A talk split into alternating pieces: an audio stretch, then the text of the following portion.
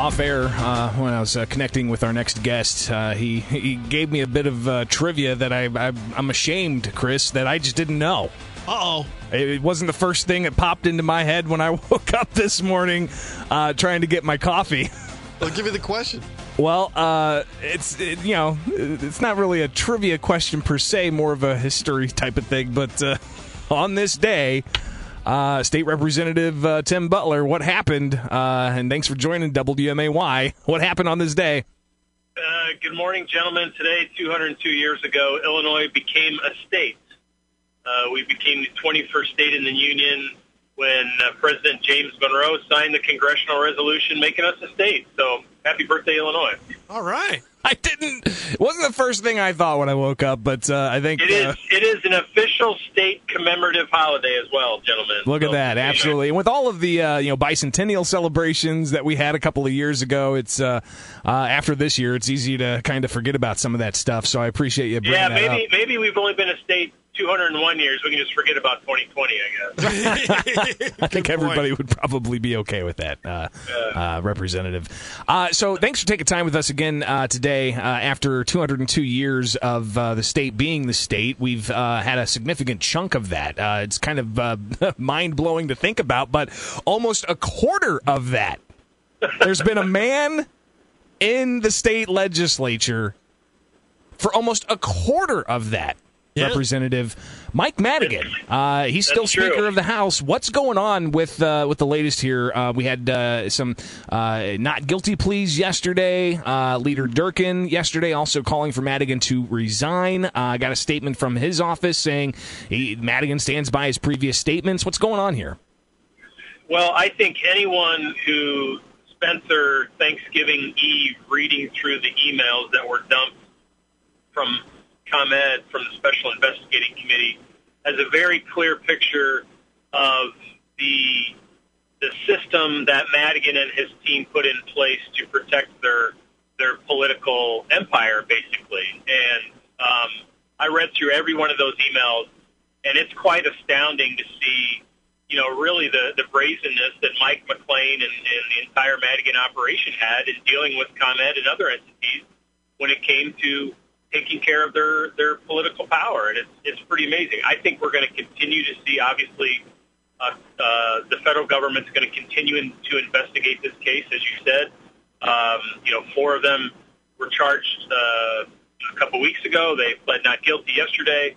But you're going to continue to see this move forward. And then on top of that, obviously we had um, the Democratic um, conference chair, Kathleen Willis, a representative, a member of, of Madigan's leadership team, come out yesterday saying she will not support him for speaker. So in my mind, um, if these 19 members of the Democratic caucus hold strong, you're going to, I mean, uh, Madigan's not going to be speaker come the next General Assembly. Should the uh, General Assembly take action before that? Um, because I mean, for, for crying out loud, you had you canceled. Well, you didn't cancel, but uh, the legislature uh, fall session was canceled with all of these important issues, from the budget to mitigation oversight to you know you name it, uh, things that aren't getting addressed right now. Uh, should should the governor call a special session to come back with specifics on uh, selecting a new speaker and dealing with some of these major issues? Yeah, I think the issue for the speaker, um, you know, obviously we have a process in place that, that Leader Durkin instigated through the Special Investigating Committee. I think that process needs to play out. I've been tremendously disappointed in Chairman Welch not having more hearings or not being more forthcoming in moving that forward. But I think that process needs to play out. Um, beyond that, many of us have said for months that the legislature is missing in action here. There's no reason why the legislature uh, can't meet to handle the pandemic, to deal with the pandemic, to work with the governor and give the governor some direction, very honestly, from the legislature. Uh, I don't think it's up to the governor to call a special session. I think it's up to Mike Madigan and Don Harmon to call the legislature back to session to deal with this. They have the power to do that, and they have ignored that for seven, eight months now. And that's, you know, uh, I mean, it's But, but. Representative, the governor also has that power to call a special session. The governor has the power. He's not going to do it. Look, I mean, if, if he hasn't done it so far, he's not going to do it. I think the governor and obviously the Democratic leadership like the fact that the governor's making all the decisions on this. The Democratic leadership in the General Assembly is is not on the hook for anything in, in trying to combat the pandemic, and I I think their leadership likes it that way. To be, to be very honest with you, so I don't think the governor is going to call us back into session because of that. We're talking with State Representative Tim Butler on the WMAY morning news feed at 718. Chris Murphy in the newsroom with a question. Hey, Tim, and uh, this is a question about the leadership coming forward here. You know, if, if, if Madigan is removed as Speaker, it almost sounded like Leader Durkin was trying to work the room to try and become Speaker of the House from a minority party. I mean, is that political theater or is there actual shot of that? Yeah, I, you know, I didn't actually hear exactly what, what Leader Durkin said yesterday. Obviously, I saw the reports of it. Uh, and I kind of chuckled about it, it, it, knowing Jim like I do. I, I would imagine it was a bit tongue in cheek by him. Would be my guess. Um, look, this is this is on the Democrats to figure out how they want to move forward. They have a super majority. They have 70, um, 73 members going into the next General Assembly. It's up to them. I will say what I know about Jim Durkin. The guy has an open door policy. I have seen innumerable Democrats walk into his office. I've been in office for meetings with uh, with folks from the Democratic Party talking to Jim. He talks to people on the floor. He's a collaborative member of the General Assembly, which we don't get out of the Speaker. I've never been in the Speaker's office for a meeting with him and anyone else, uh, and that's how the Speaker operates. Jim Jim's open and, and works with people, and I mean he would make a great Speaker, but obviously I don't think we have the numbers to do it.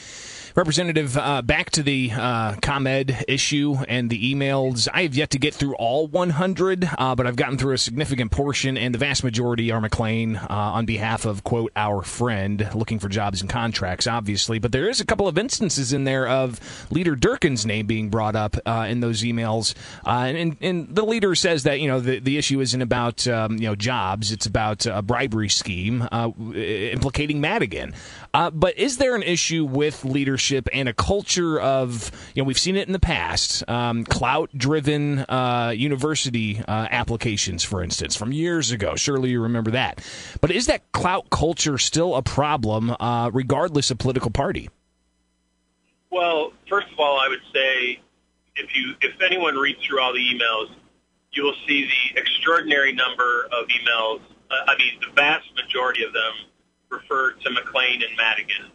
Uh, some of them are from former Senate President Cullerton, going directly to the ComEd CEO. I think two or three of them mention Leader Durkin, um, neither of those which are direct conversations in the email that either McLean had with, with Durkin, it seems like, nor uh, our former chief of staff who was trying to help, help a communications person out find a job. I mean, the, the, difference between the emails between Durkin and, and Madigan are, are stark. That would say that, look, the culture uh, under the Capitol Dome within state government needs to change from a variety of aspects. Yes, it is cloud heavy. Yes, it is a top-down leadership style that the Democrats have instituted for the last the last 35 years under under Mike Madigan, and it needs to change. We need a more open, collaborative process. We need term limits. We need leadership term limits. We need ethics reform with the ethics commission that's put together was supposed to have a report in March, and they they, they haven't met. It's ridiculous. But I mean, they, hey, they've said they've said for they've said for months now that they're going to meet in the weeks ahead. yeah, uh, uh, Greg Harris, Leader Harris, has, who's the chair of that commission, the committee, has said that for months now. That there was, a, I mean, back in I think September or August, he said there was a report coming soon, and I think I think the silence speaks volumes. And I believe some of the Democrats who talked yesterday, either through social media or through through Kathleen Harris's um, uh, remarks, made the you know brought up the fact that ethics reform has been stalled under Madigan. I mean, Madigan doesn't want ethics reform. That's why that's why Harris hasn't issued a report, and that's why it's stalled right now. State Representative Tim Butler finally here. And we're about eight minutes from getting numbers for uh, unemployment issues. And uh, what, what's what's the latest you're hearing from your constituents? Are there still problems getting the benefits? Are there still problems with uh, um, the, the the fraud aspect of unemployment? What's the latest?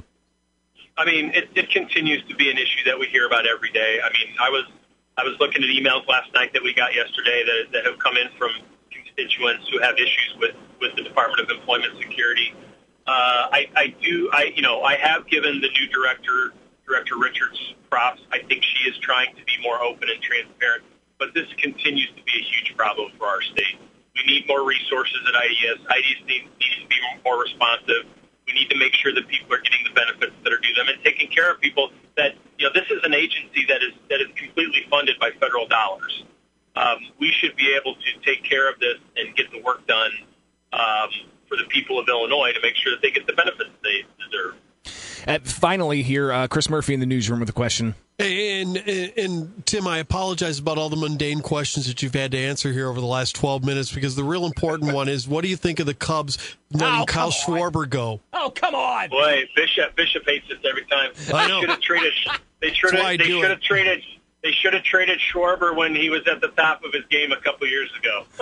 Yeah, I don't probably even know. I don't even know what a Schwarber is. So you know, You- Guys, uh, in your sports. Well, he's not in Dungeons and Dragons. Yeah, well, yeah, right, exactly. I've only So- played Dungeons and Dragons once. I've only played it once, and I threw up afterwards because I drank too much YooHoo. So, Cue the Big Well, Bang there Theory go. music now. There Okay, go. go ahead. all right, guys.